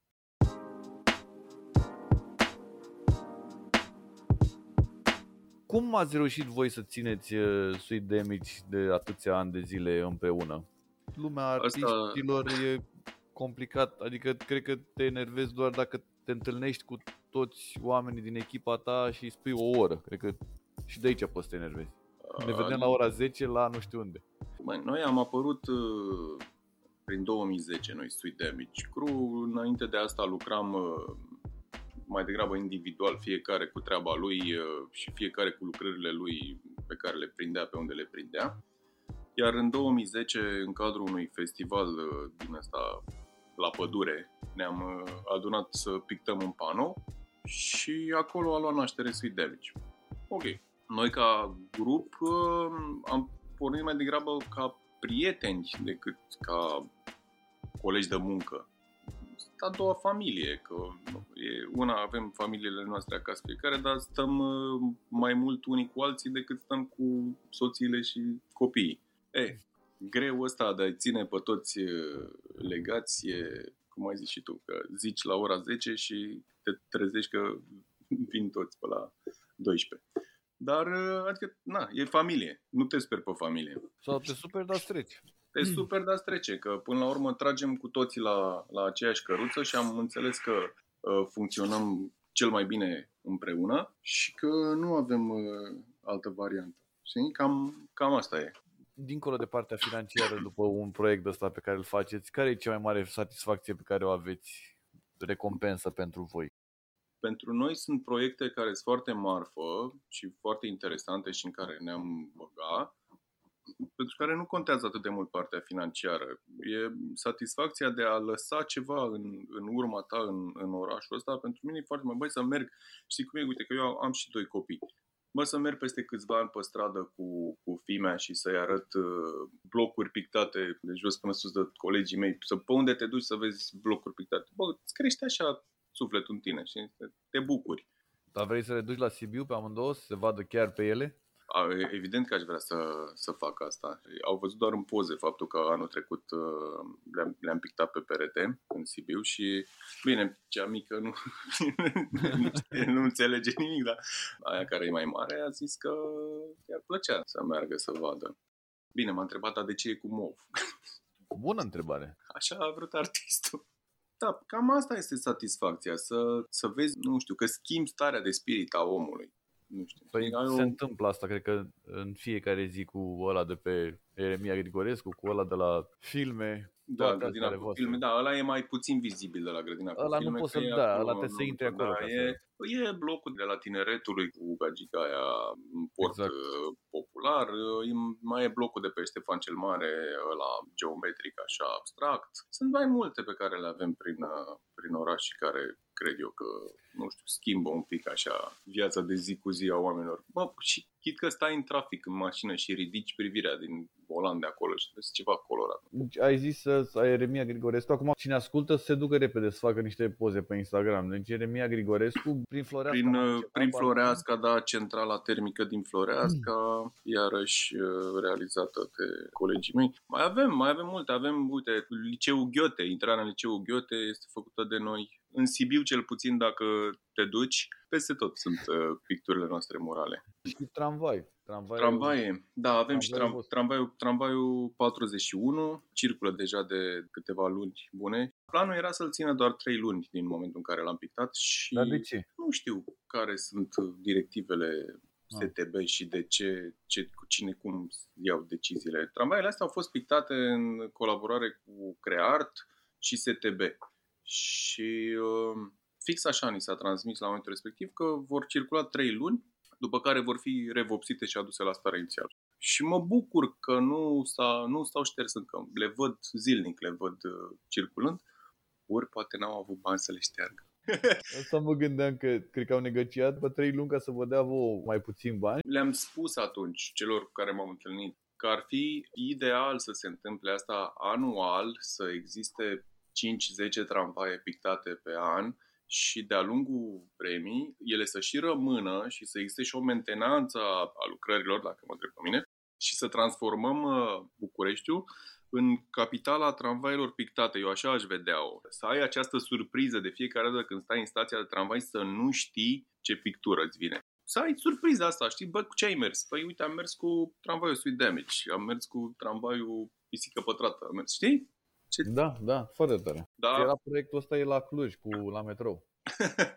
Dar uh, se întâmplă și tot felul de chestii astea și dai de peste tot felul de indivizi care nu, nu acceptă că na, da, lasă așa frumos gri, cum a fost uh, și ăla cu muralul era un mural de 400 de metri pătrați făcut uh, aici, lângă regie. Bine, cei de a fost uh, comisionat, a fost uh, cu branding. Da, mă, dar puteai să scoți. Da, branding-ul, păi asta branding-ul am zis și atunci. La branding-ul respectivă și să-l lași brand, așa, că era mișto. Branding-ul avea 70 de centimetri într-un perete de 400 de metri pătrați. Dar, uh, bene, mă, nu, nu beneficiarul, că beneficiarul a fost uh, brandul respectiv de bere care și-a dorit uh, să reziste cât mai mult peretele respectiv. Doar că proprietarul clădirii a fost cel care nu și-a dorit uh, lucrul acesta și a cheltuit uh, o cărță de bani să acopere desenul. Tare. Când uh, ce puteam face? Puteam să ștergem brandul și rămânea pictura propriu-zisă. Eu am zis-o de foarte multe ori. Băi, un bloc pictat are plus valoare, oamenii își pot vinde apartamentele mai scump în blocul respectiv doar pentru simplu fapt că e pictat. Pentru că el este un landmark, este un, un reper în oraș, știi, pe pinpoint-ul ăla de pe Google Maps. Băi, acolo, blocul, blocul pictat. Acolo stau eu. Și are, are plus valoare pe, pe zonă. cum la Constanța era blocul turn, adică blocul, singurul bloc înalt. Da, bun, nu aveai cum să-l ratezi. nu aveai nicio, nicio șansă. Da. Ce să faci? Asta e. Da, nu poți să le ai pe toate, nu poți să Chiar nu pictezi poți, chiar toate nu blocurile din București. Exact. Vreau să fac și eu ceva tot așa pe gri, dacă, dacă poți veni Mie, la uite, tine să fac știi ceva că eu ap- apreciez foarte mult ceea ce face sectorul 4. Păi mi se pare că aduce un plus de culoare în oraș. Că toată lumea peste tot fac, merg pe culori, facem gri, facem maroniu, facem portocaliu, ăla vopsim toate blocurile așa. Păi ăsta în, în 4 a, a făcut o chestie mișto, ne-a, ne-a chemat și am vopsit gardurile alea kilometrice, dar nu le-am vopsit, nu le-am vopsit, am, le-am desenat, am făcut tot felul de animale care sunt reprezentative pentru zonă, pentru că e vorba de Delta Văcărești, sunt animale care trăiesc acolo, în Delta, în Delta Văcărești, sunt peisaje de Delta Văcărești, adică chiar am ținut cont de ce se, se întâmplă pe acolo și feedback-ul, îți spun, deci feedback-ul este incredibil de pozitiv pe tot ceea ce, ce s-a întâmplat acolo cu, cu gardurile alea pictate. Și ăla este un, un obiectiv foarte fotografiat. Zidul Bercenului, cum i-am zis eu. Pentru mine asta, e, asta este satisfacție, pentru mine personal. Colegii mei ca artiști au și probabil și această satisfacție de a-și expune lucrarea în spațiu public astfel încât să o vadă mii, zeci de mii de oameni, milioane, știi? E muzeu în aer liber, practic cea mai mare expunere pe care o poți avea direct în oraș. Există, evident că există, nu vreau să fiu ipocrit, există și satisfacția financiară. Sunt uh, proiecte care sunt suficient de bănoase și care ne, prin care ne susținem. Îți zic sigur că părinții noștri nu au crezut niciodată că din mânjit pereți uh, o să ajungem să trăim. Și erau pe principiul ăla, dar nu te angajezi și tu, nu ți ești tu un costum, o cravată, nu te duci și tu să ai și tu o meserie s-au schimbat, uh, s-au schimbat și părerile părinților de-a lungul premii, văzând că noi insistăm cu asta și nu, nu renunțăm, adică de unde strângeam banii aia de alocație să cumpăr spreiuri, acum am magazinul de spreiuri, știi? Și culmea că m-a ajutat și taica meu la, la început, știi? Și am înțeles că n-ai ce să dacă nebunul e nebun, îl lași în pace să se ducă pe drumul lui. Asta mi se pare amuzant, știi? Momentul ăla în care apar la, la televizor atunci când ești confirmat că, da, gata, dacă a apărut la televizor e bine, e, uite că am apărut și noi pe la televizor cu picturile astea murale pe care le tot facem de ani de zile și suntem ok, gata, părinții au acceptat situația. S-au schimbat multe de atunci, de la așteptările părinților și percepții, la context și reacțiile oficiale. Adică mie mi s-a întâmplat să desenez ilegal, să vină poliția și să facă poze cu desenele, să sune pe acasă. Băi, fato, sunt niște băieți aici, fac niște chestii, nu vine să cred, cu spray Artistic vorbind, începe cumva și legea asta, 61 din 1991, să vibreze un pic altfel decât o făcea pe vremea când băieții vânau garnituri de tren în triaj ca să le facă măcar să arate bine, dacă tot merg prost. Deci acum dacă fetele tale s-ar apuca de, ar zice tati vreau să facem și noi, că mai sunt și fete, nu în... uh, Sunt, mai sunt, mai sunt și fete. Da. Da. Dar eu aș fi foarte fericit dacă ale mele s-ar apuca. Bine, le-am dat, a- nu, nu știu eu că nu au forța necesară să apese pe capul acolo de spray, dar le-am dat tot felul de carioci, marcare, creioane, le-am lăsat să mă zgrească prin casă. Am un perete acolo, l-au făcut braște. Mie mi-ar plăcea să facă chestia asta. Acum depinde și cât de talentate sunt, că dacă sunt talentate ca tati, eu n-am talent, știi? Eu, eu m-am făcut strict graffiti, eu văd ce trebuie să fie acolo, dar nu sunt neapărat în stare să fac lucrul ăla. Drept urmare, am alcătuit această echipă nemaipomenită de oameni care sunt extraordinar de talentați și împreună cu ei facem chestiile astea superbe peste tot pe unde, pe unde putem. Iar uh, eu sunt, uh, sunt expert, sunt campion mondial pe lipit scoci, pe dat la trafalet, pe astea. Vreau Da. să-ți mulțumesc uh, pentru că ai acceptat să...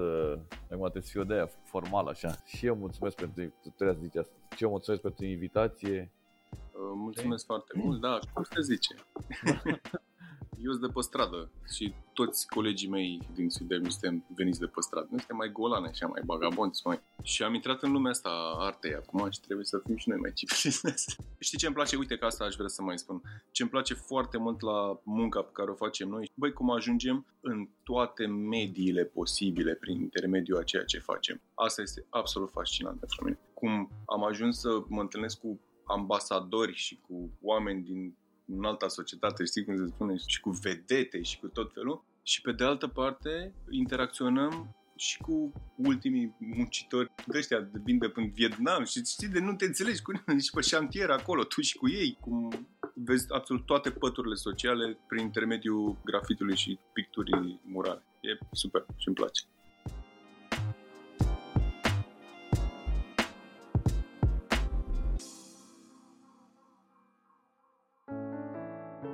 Rubrica Patrimoniu Cultural este susținută de Raiffeisen Art Project Stagiune Virtuală, platforma de mecenat cultural care de 20 de ani facilitează accesul la manifestări culturale și creații artistice valoroase,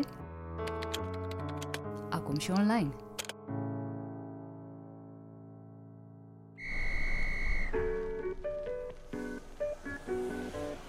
Povești greu de crezut. Mituri care au pus la treabă imaginația a generații întregi. Oameni și proiecte nebunești. Ce este adevăr și ce este invenție? Uneori, realitatea își scoate pălăria în fața unei născociri irezistibile. Cu vorba bună, este rubrica în care îți spunem ce lucruri incredibile am mai aflat. În episodul de azi, trei destinații perfecte în pandemie. De mai bine de un an tot auzim despre distanțarea socială. Dar asta nu înseamnă că trebuie să ne încuiem în case doar gândindu-ne cum ar fi să pornim într-o aventură. România, pe care destui dintre noi au descoperit-o abia după ce n-au mai putut colinda lumea, ascunde tot felul de locuri magice, tocmai bune pentru timpurile în care e recomandat să nu dai nas în nas cu vecinul de scară, chiar și în vacanță. La primul weekend cu vreme frumoasă, sfatul meu e să porniți la drum. Dacă locuiți în Caraș Severin sau aveți chef de o plimbare până acolo, nu ratați cătunele Scărișoara și Ineleț, de pe Valea Cernei. Au reputația unora dintre cele mai izolate așezări din țară – Singura cale de acces în aceste localități sunt scările din lemn de salcâm, construite în anii 70 printr-un procedeu anevoios. Două echipe de muncitori au trudit la ele. Una, plasată la capătul de sus, lăsa scările la vale pe funii. Cealaltă, la baza muntelui, prindea scările de stâncă. Și județul Buzău are un loc impecabil pentru vremuri de pandemie. Vatra sihăstriilor din munții Buzăului, locuințe rupestre din perioada precreștină. Aici au trăit oameni din Neolitic, apoi peste veacuri, sihaștri, până la finalul secolului al XIX-lea. Zona include peste 15 obiective turistice, printre ele Mica Meteoră sau Atosul Românesc, Chilia lui Dionisie Torcătorul și Biserica lui Iosif. Dar în părțile locului n-a domnit doar sfințenia. Crucea Spătarului sau Crucea lui Agaton amintește de un boier al țării românești care și-ar fi ascuns aici averea. Se spune că nu e o idee bună să cauți bogățiile, cei care încearcă să le găsească plătesc cu viața. Dacă vă doriți o incursiune în inima Moldovei, în Vaslui vă așteaptă movila lui Burcel, despre care au pomenit și scrierile lui Alexandri. Arie naturală de interes național, care se întinde pe 12 hectare, locul adăpostește plante diverse și construcții interesante. În vârful movilei veți găsi mănăstirea din lemn Sfinții Constantin și Elena, dar și un monument uriaș de bronz, sculptura care cântărește câteva zeci de tone, reprezintă Dacia Traiană, sub forma unei femei care rupe pactul Ribbentrop-Molotov, prin care Uniunea Sovietică a anexat Basarabia.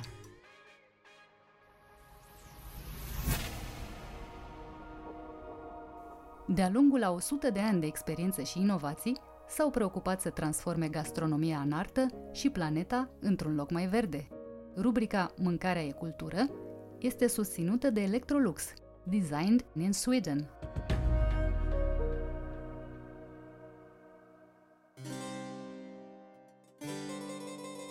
Virgil Mănescu ne poartă în culisele profesiei de somelier. La vârsta de 6 ani de zile, mama m-a întrebat ce vreau să fiu în viață și am zis că nu știu ce vreau să fiu în viață, dar vreau să lucrez într-o cămașă albă cu papion. Ca expert în etichetă ne explică regulile unei mese fără gafe la restaurant și acasă și ne dezvăluie singurul preparat din pește la care este admis vinul roșu. Interviu în cadrul rubricii Mâncarea e cultură, realizat față în față cu respectarea normelor de distanțare. Codul bunelor maniere pare așa dintr-un alt veac. Ne mai folosește la ceva? Sunt absolut convins că ne mai folosește la ceva, să nu uităm că regulile de etichetă, protocol și bune maniere nu s-au modificat foarte mult în timp din potrivă ele au rămas standardizate, să le punem ghilimele de rigoare și ce s-a întâmplat cu ele au fost aduse puțin în contemporan, adică s-au schimbat câteva lucruri ce sunt uh, cât se poate de actuale în ziua de astăzi. Dar în esență ar trebui să fie nelipsite aceste percepte uh, și reguli de protocol în viața de zi cu zi, fie că vorbim de bărbați, fie că vorbim de femei. Deci ar trebui să fie un, un sine vanon în, în viața noastră acest lucru. Mai precis, suntem la o rubrică dedicată mesei, dedicată gastronomiei. Aș vrea să ne enunți câteva din uh, regulile de bună purtare pe care ar trebui să le, să le avem la masă. Hai să începem mai întâi la masă acasă, în familie sau cu prieteni, urmând ca după aceea să vorbim și despre ieșitul la restaurant. Ca să începem cu asta, trebuie să ne întoarcem un pic în istorie, să vedem cum a început totul. Perceptele acestea de bune maniere, de etichetă, de protocol, dar și de diplomație sunt pentru prima oară scrise sau arătate într-o formă vizuală printr-un acord uh, ce a fost făcut între Ramses al II-lea și regele Hitiților, un acord de bună vecinătate s-a numit, adică un set de reguli care spunea și prevedea clar ce ar trebui să facă vecinii între ei pentru o bună conviețuire. E bine, din perioada Egiptului antic, făcând așa un arc uh, peste timp și un arc uh, în istorie, am vedea că regulile au luat naștere mult mai bine acestea de comportare la masă în perioada romană. În perioada romană, să nu uităm mesele celebre care țineau 7, 9 până la 11 ore. Uh, dacă ne-am întoarce în Roma antică și am vedea că, bună oară, știm cu toții despre vomitorile celebre în care oamenii după ce mâncau 7-10 ore se duceau într-o cameră separată iar un tânăr îi gâdila cu pana de gâscă ca să dea afară ce au mâncat. Dacă ar trebui să venim în zilele noastre, am vedea că regulile s-au schimbat. Atenție, aceste reguli de conduită, de etichetă, de protocol și de bune maniere nu sunt restrictive ușor paradoxal pentru că ele par un set de interdicții. Exact. Una este, mi se pune foarte des întrebarea la cursuri despre cum ar trebui să ne comportăm atunci când suntem în mașină. Avem voie, de exemplu, să mestecăm gumă când suntem în mașină? Ei bine, regula spune că, deși ne aflăm într-un mediu privat, care este mașina noastră, nu avem voie să mestecăm gumă pentru că mașina este în societate, adică este în mediu deschis. Deci vedeți dintr-o regulă pe care noi am luat-o ad literam că ni se cuvine, regulamentul de etichetă și protocol spune că ar trebui să nu facem acest lucru. Dar revenind la masă, ce se întâmplă la masă, aceste normative spun foarte clar că primul lucru pe care ar trebui să-l avem în minte atunci când mergem la masă, fie că ieșim în oraș, fie că suntem acasă, ar trebui să fie ținuta. Ținuta atunci când se merge la masă, în ziua de astăzi s-a, cum să spun, s-a modificat un pic, un pic mai mult și s-a modificat din păcate într-un sens negativ. Uh, bărbații nu mai știu să uh, se îmbrace adecvat și potrivit locului în care merg. Tu știi foarte bine că în societate, mai ales în societatea gastronomică, dacă mergi la un restaurant cu pretenții, de aceea francezii sau italienii, bună oară, au acele ținute obligatorii, acel indice de ținut obligatorii. E bine, la noi lucrurile astea nu se mai țin, nu se mai ține cont de ele, nu se mai ține seama de ele, din păcate, pentru că ar trebui să fie obligatorii. Omul când iese în societate, în primul rând ar trebui să fie armonizat cu locul în care merge. Nu poți să te duci în training să iei cina cu o doamnă la Atene Palace. N-ai cum, adică îți ține de bună creștere, nu mai zic de, de alte lucruri. E bine, dacă mergem la masă, pe lângă ținută, ar trebui să știm și cum ne comportăm la masă, pentru că și aici este un set, un set întreg de reguli.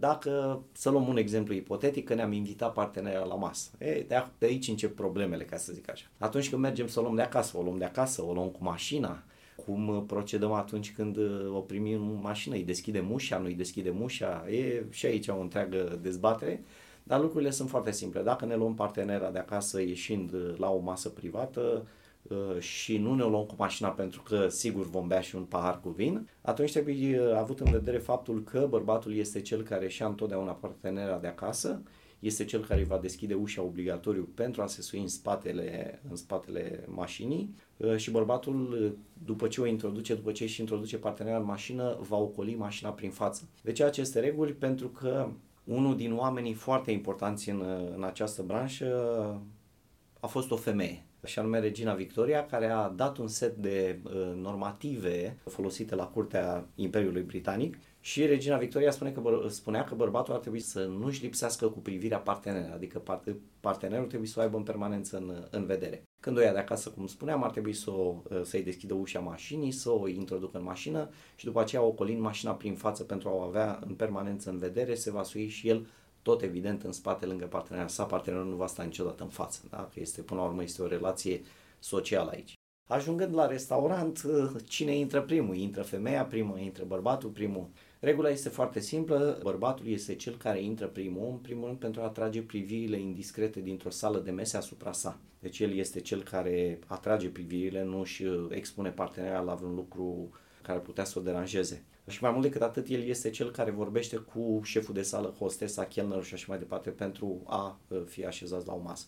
Ajungi în uh, fața mesei, uh, partenerul își va așeza partenera la masă, deci nu este așezată de chelner, și partenerul, adică bărbatul, va fi așezat de către chelner. Deci vedeți un pic lucrurile altfel de cum le-am fi știut noi, dacă am fi crezut că mergem într-un restaurant cu pretenții, să o așeze chelnerul. E bine, regula spune că nu, nu ar trebui făcut asta. Cum de altfel în regula oferirii florilor, iarăși este un set care ar trebui de reguli care ar trebui respectat atunci în mediul protocolar, atunci când oferim flori și florile, în, mai ales în mediul acesta de business, dar și în mediul civil, nu sunt considerate cadouri, nu spunem ți-am adus cadou un buchet de flori, din contră florile sunt considerate atenții. Asta înseamnă că eu m-am gândit la tine, am avut atenția de a mă gândi la tine, oferindu-ți acest mic simbol uh, al prețuirii mele.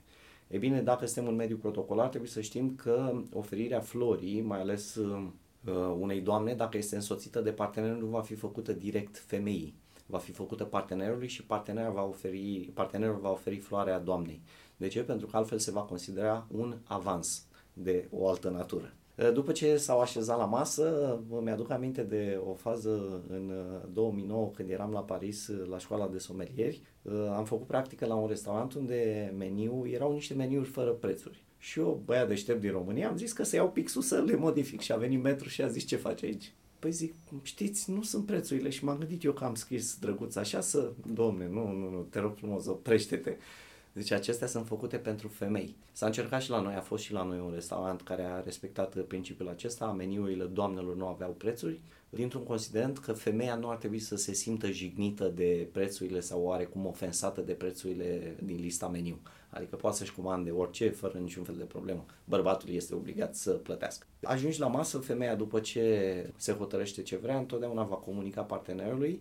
Discursul acesta al unei doamne către sau cu chelnerul este cam interzis. Deci ar părea așa o chestie destul de patriarhală, o societate condusă de bărbați. Nu, spune că buna cuvință, spune că femeia este cea care va vorbi în permanență în seara respectivă cu partenerul său și nici de cum cu chelnerul.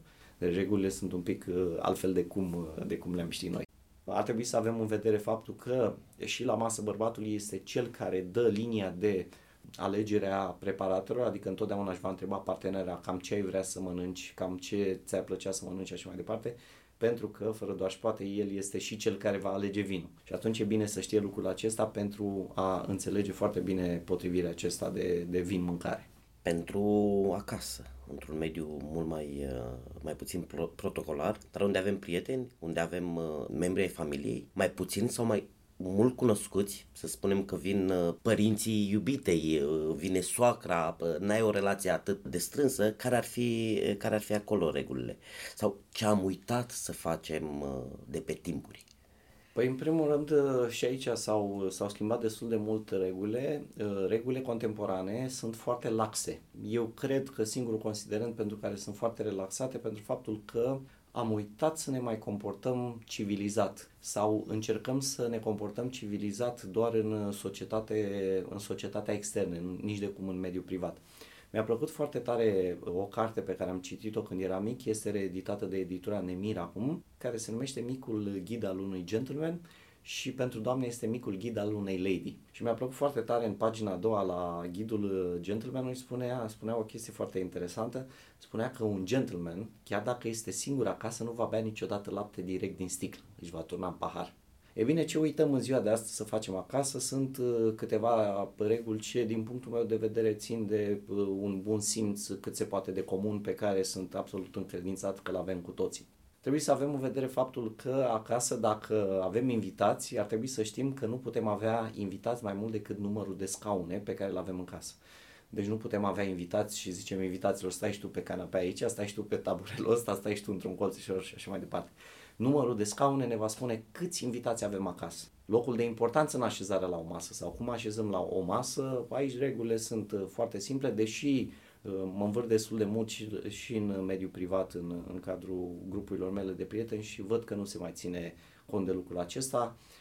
O față de masă cred că este nelipsită sau ar trebui să fie nelipsită în orice casă. Fața de masă spune foarte mult despre gazdă, spune uh, faptul că a fost atent, a fost grijulie, că s-a gândit la confortul, nu numai confortul de mâncare și de băutură al oaspeților, dar până la urmă și starea de bine pe care o dai atunci când pregătești o masă, să pui o față de masă, să pui un buchet, o vază cu flori în mijlocul mesei, să aranjezi tacămurile într-o manieră cât se poate de elegantă, adică sunt niște lucruri pe care eu le consider normale. Acum mulți nu le mai respectă. Deci revenind la asta, eu cred uh, cu tărie că ar trebui să avem aceste reguli mult mai bine împământenite sau mult mai bine lipite în mintea noastră. Acesta cu numărul de, numărul de scaune pe care le avem în casă ne va da numărul de invitați. Uh, trebuie să avem în vedere faptul că întotdeauna vom oferi scaunul cel mai bun sau locul cel mai bun va fi oferit uh, invitatului cel mai de seamă. Regulile în România spun că locul cel mai important este capul mesei. În schimb, acasă, regula spune că acela este locul gazdei, da? adică al conducătorului mesei.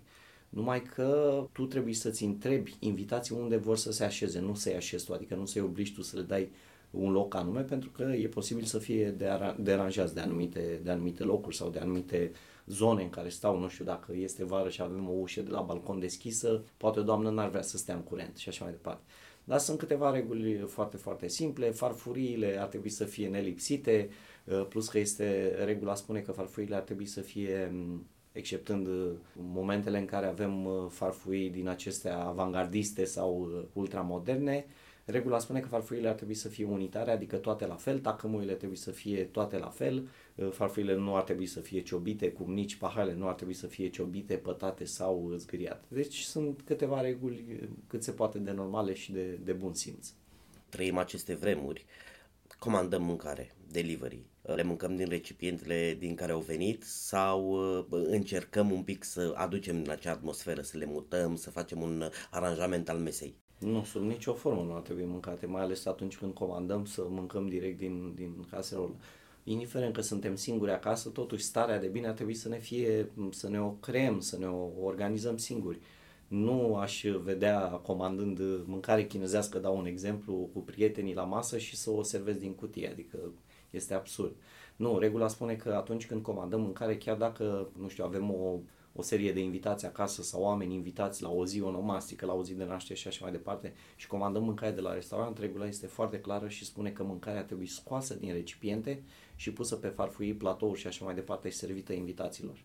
Am vorbit uh, mult despre um, client, despre partea civilă, să spunem, noi suntem la un podcast care prețuiește și valorifică patrimoniul, iar în ceea ce privește familia ta și pe linie maternă și pe linie paternă, uh, sunt multe generații în spate care s-au ocupat de ospitalitate. Și vreau să te întreb uh, ce ai învățat de la înaintașii tăi, ce ar trebui să învățăm uitându-ne în trecut.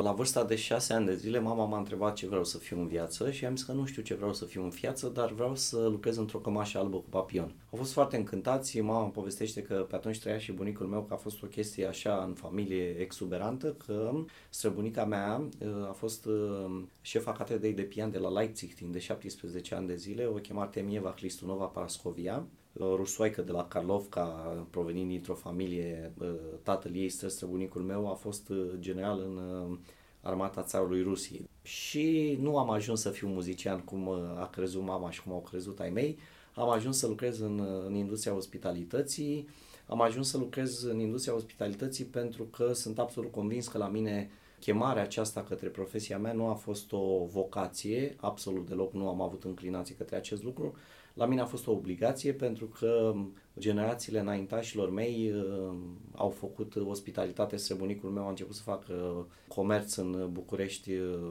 aproape de sfârșitul secolului al XIX-lea, a avut un restaurant pe locul actualei librării Mihai Eminescu în 1874 era grădina lui acolo, ajungând ca în 1919 și în 1920 să fie proprietarul a șapte restaurante în București, Uh, unul un pic mai mărișor uh, pe locul actualei Case de Cultură Nicolae Bălcescu de pe strada 11 iunie, unde avea și sală de casino, un restaurant extrem, extrem de mare, avea 550 de locuri de terasă, deci pentru anii 20, 1920, impresionant. E, e enorm și pentru acum. Da, și cu o tehnologie extraordinar de bună, mașini de gheață aduse din Elveția, camere de frig, uh, mașini automate de spălat pahare, adică niște lucruri revoluționare pentru, pentru începutul secolului al XX-lea. Uh, la mine a fost, uh, cum spuneam, la mine a fost o obligație de a returna ceea ce străbunicii mei, bunicii mei, dar mai ales tatăl meu care a făcut Academia de Arte Culinare la Paris timp de șase ani de zile, a studiat acolo, a fost o obligație de a da înapoi, de a da înapoi României ceea ce și eu am primit.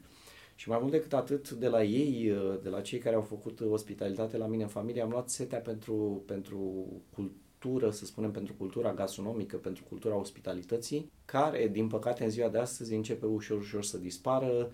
Considerăm normal să mergem la restaurant, considerăm normal să avem uh, preparate cât se poate de uh, avangardiste, de moderne, uitându-ne foarte mult um, rădăcinile. Adică în ziua de astăzi, dacă inviți o doamnă la un restaurant românesc, este posibil să strâmbe din nas. Dar cum să mă invit să mănânc sarmale, să mănânc uh, tochitură, să mănânc tuzlama, să mănânc... Adică lucrurile s-au schimbat. S-au schimbat pentru că și în perioada comunistă am avut un deficit destul de mare în ceea ce privește gastronomia, deși a fost o perioadă în care am fost foarte mândri de preparatele noastre, foarte mândri de ceea ce făceam din punct de vedere gastronomic, numai că românii ieșiți din comunism au vrut să uite perioada aceea, care a fost una foarte benefică pentru industria aceasta, au vrut să uite perioada aceea și să copieze tot ce, tot ce vine din, din extern, deci tot ce era venit din străinătate era extraordinar de bun. Mi-aduc aminte că acum mulți ani de zile am fost la un congres în uh, Turcia și stăteam la bufet să ne luăm mâncare și eu mă uitam că erau sărmăluțele în foi de viță și mă uitam la ele foarte frumos uh, făcute așa, la care tipul din spatele meu zice, zice ce, n-ai curaj? Zice, la noi sarma se numește, la voi cum se numește? Băi, zic, astea sunt ale noastre. Mă rog, a început o întreagă dezbatere acolo cu sarmalele lor și sarmalele noastre.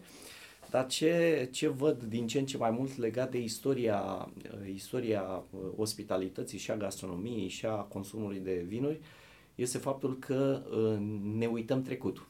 Sau mai mi-aduc aminte de o fază văzută la italieni, tot la o conferință gastronomică, în care se lăudau, fiecare națiune se lăuda cu ce face ea mai bine și așa mai departe. Și un italian a zis, păi noi avem pizza.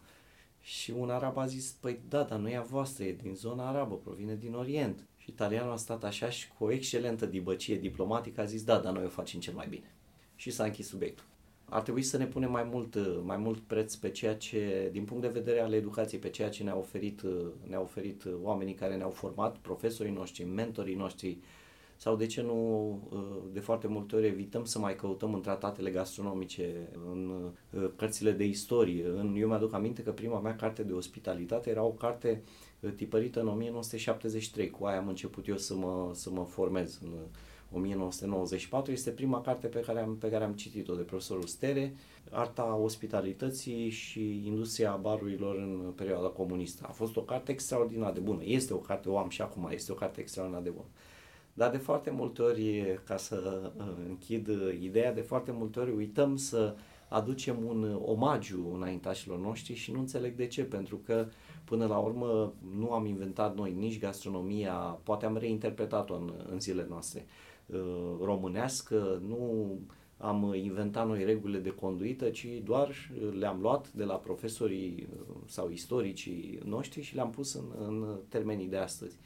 Deci cred că ar trebui să ne întoarcem mai mult legat și de istoria familiei mele, cred că ar trebui să ne întoarcem un pic mai mult în istorie și să vedem uh, că avem un permanență de învățat uh, din, din această zonă. Ești profesor de etichetă și de protocol, dar ești și somelier, mai mult decât atât formator de somelieri. Câteva sfaturi practice pentru cei de acasă, cum să-și aleagă un vin, cum să facă un pairing, o asociere, așa la prima mână, pentru cei care descoperă acum acest univers. Da, e o lume vastă cea a vinului uh, și are și foarte mult, în România cel puțin este o profesie destul de nouă. Să nu uităm că unul dintre oamenii care au pus uh, pe harta României uh, profesia de somelier este doamna Cornelia Toma, care mi-a fost și mie profesoară la THR și în continuare la vârsta ei predă și este o doamnă care se ține foarte, foarte bine. Ei bine, doamna Toma, când a început să pledeze pentru introducerea în codul de uh, meserie a profesiei de somelier, toată lumea se întreba ce e asta somelier, cu ce se mănâncă. Intrând în somelăria contemporană, să zicem așa, lumea aceasta este o lume destul de atipică. Fie suntem priviți ca niște oameni care beau în continuu, ceea ce nu este așa, noi nu bem, noi degustăm, e o diferență, adică nu, și întotdeauna pledăm pentru moderație și nu pentru cantitate, cum s-ar putea crede. Dar e un subiect foarte mare. Dar câteva linii pe care le-aș recomanda pasionaților, novicilor în lumea vinului sau a oamenilor care, care vor să descopere această lume, în primul rând ar trebui să știe că um, cultura în ceea ce privește de ce nu gastronomia legată de vin sau vinul ca și Uh, entitate singulară, ar trebui să plece de la carte. Deci omul ca să studieze vinul sau ar trebui să înceapă să cunoască vinul prin, prin puțin studiu, prin a studia puțin despre el. Dar câteva reguli pe care le-aș da oamenilor atunci când vor să aleagă un vin, când au invitați acasă, când vor să facă, de ce nu, un mediu protocolar, când vor să facă cadou un, o sticlă de vin, sunt acestea. În primul rând, trebuie să știm cum alegem o sticlă de vin. Criteriul cel mai important din punctul meu de vedere atunci când alegem o sticlă de vin este bugetul. Dacă noi am vrea să alegem o sticlă de, nu știu, un Chateau Petrus sau un Chateau Aubryon, dar dacă nu ne permitem să dăm 2000 de dolari sau 2000 de euro pe el, atunci se schimbă situația. E bine, bugetul este un criteriu foarte important atunci când alegem o sticlă de vin. Să zicem că suntem invitați la cineva acasă, atunci în mediul protocolar când suntem invitați acasă trebuie să știm că nu trebuie să facem cadou un vin foarte scump. De ce? Pentru că gazda este obligată să-l deschidă cu noi de față, adică să-l servească la masă. Deci se face cadou un vin care este cât se poate de decent. Dar dacă am vrea să cumpărăm un vin de la supermarket și ne aflăm în fața unui raft, cum spuneam, cu sute de etichete, aici încep de fapt probleme. Primul criteriu pe care trebuie să-l avem în minte este bugetul, să știm cât ne putem permite să dăm pe o sticlă de vin al doilea este tipul de eveniment la care mergem, este o cină privată, este o, o cină cu o parteneră, cu soția sau vrem să ne impresionăm prietenii veniți acasă, trebuie să înțelegem că nu putem alege un, trecând de criteriul prețului, nu putem alege un, un vin fără să știm ce mâncare punem la masă. Că degeaba ne chinuim noi să alegem un Chardonnay sau un Sauvignon Blanc și la masă vom avea miel. Da? Deci lucrurile nu, nu sunt într-o sinergie. Deci trebuie să avem criteriul prețului, trebuie să avem uh, cunoștința meniului, adică să știm ce se servește la acea masă sau ce oferim noi uh, invitațiilor noștri, adică să alegem culoarea vinului și după aceea trebuie să alegem și soiul de vin. Aici intervine de fapt întreaga poveste. Ce soi de vin? Că sunt o grămadă de soiuri de vin acum și în România au început uh, cramele, au început să replanteze soiurile vechi de vin, care încep să fie foarte populare. Acum este foarte la modă fetească neagră românească, este novacul, Uh, avem pelinul din zona Urlațiului care este foarte bun. Cum îl alegem, ce facem cu el, e o întreagă nebunie. Și nu în ultimul rând trebuie să știm că și aici ține de o cantitate, adică dacă avem 10 oameni la masă nu putem să luăm o sticlă de vin pentru că n-am înțelege absolut nimic din ea. Atunci trebuie să ne raportăm și la cantitățile sau la numărul de sticle pe care, pe care le luăm. Ca să alegem un soi de vin, uh, să-l asociem cu o mâncare, aici vorbim deja despre o filozofie întreagă de asociere uh, gastronomică în ceea ce privește mâncarea și vinul, dar regulile sunt, uh, regulile sunt foarte simple și foarte la îndemâna oricui.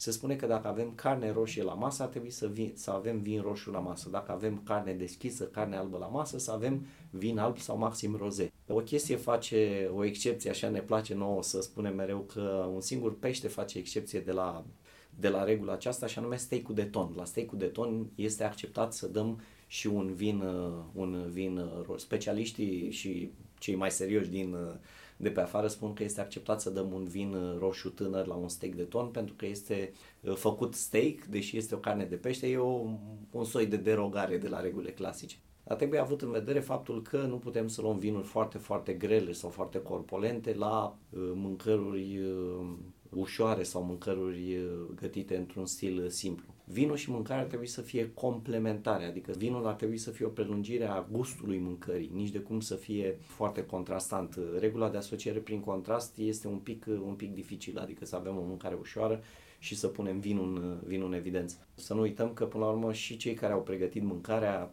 și-au dat interesul ca noi să avem o experiență gustativă excepțională. Și atunci e păcat să o stricăm dacă luăm un vin uh, nepotrivit. Noi avem o mică rubrică. This is excellent. Doamnelor și domnilor, Madlena Săptămânii. What is this? Schwarzwälder Kirschtort. acea matlenă a copilăriei, acel preparat din copilărie care, nu știu, ți-a rămas, um, care te urmărește încă, de care ți aduce aminte frecvent și cu drag? Păi aș avea două preparate, pe lângă faptul că eu sunt, sunt un împătimit al ciorbelor și mereu la școală le spun că, zice, da, ciorbă, ciorbă, stați un pic că nu e chiar așa. Vedeți că noi foarte multe ori, în regulile de servire a mesei, există mai multe tipuri de tacâmuri. Iar la partea de ciorbe se schimbă tacâmurile. Există o lingură pentru ciorbă și borș, da? ciorba care provine din zona Orientului, borșul care provine din zona slavă, există lingura pentru consome sau pentru supă limpede și există lingura pe care noi o folosim da, la de toate, adică nu mai ținem uh, cont de regula asta, cum și la desert, am zis că o să fac, o să fac un articol care o să se numească Pledoarie pentru furculiță. Suntem foarte nepotrivit obișnuiți, ca să nu spun altfel, să folosim la deserturi linguriță. Consumul de deserturi, de torturi, mai ales cu lingurița, ne provine din perioada comunistă, când la orice cofetărie găseai lingurițe sau lingurița casata, celebra linguriță casata, care apropo este o linguriță folosită exclusiv pentru înghețată, da? cea cu vârful cu căușul tăiat. Ce mi-aduc aminte de preparatele uh, din copilărie, de uh, cele de mâncare, ciorbele care erau nelipsite și mai ales ciorbele de lobodă sau ciorbele de cartofi cu leuștean, deci preparate foarte simple. Îmi aduc aminte de uh, felurile principale de două mâncăruri pe care astăzi le mănânc cu aceeași plăcere și destul de le gătesc destul de des acasă. Prima este mazărea, care este absolut colosală, mazărea cu friganele, deci bucățile acelea de pâine date prin nou și prăjite în tigaie și al doilea, un preparat, i-am făcut destul de multă reclamă, numai că în România nu prea se mănâncă și nu mai găsești în restaurante, și anume tuz la maua. Bucățile de burtă trase foarte, foarte bine în ulei cu mult usturoi și în anumite zone am văzut, pentru că noi am avut o influență un pic ardelenească în familie, în zona Ardealului am văzut că mai pun și boia, mai pun paprika în ea cel mai apropiat, să spunem, comparativ pentru cei care nu știu, să spunem, o ciorbă de burtă foarte scăzută. Exact asta este, da, o ciorbă de burtă foarte, foarte scăzută. Iar la deserturi, desertul meu preferat a fost, este și va rămâne crema de zahăr ars.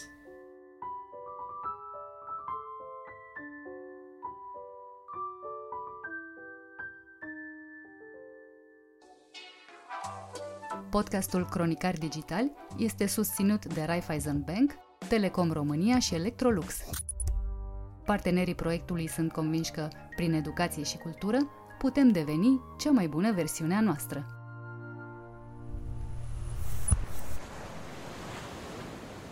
Cronicar Digital, un podcast despre ce merită păstrat.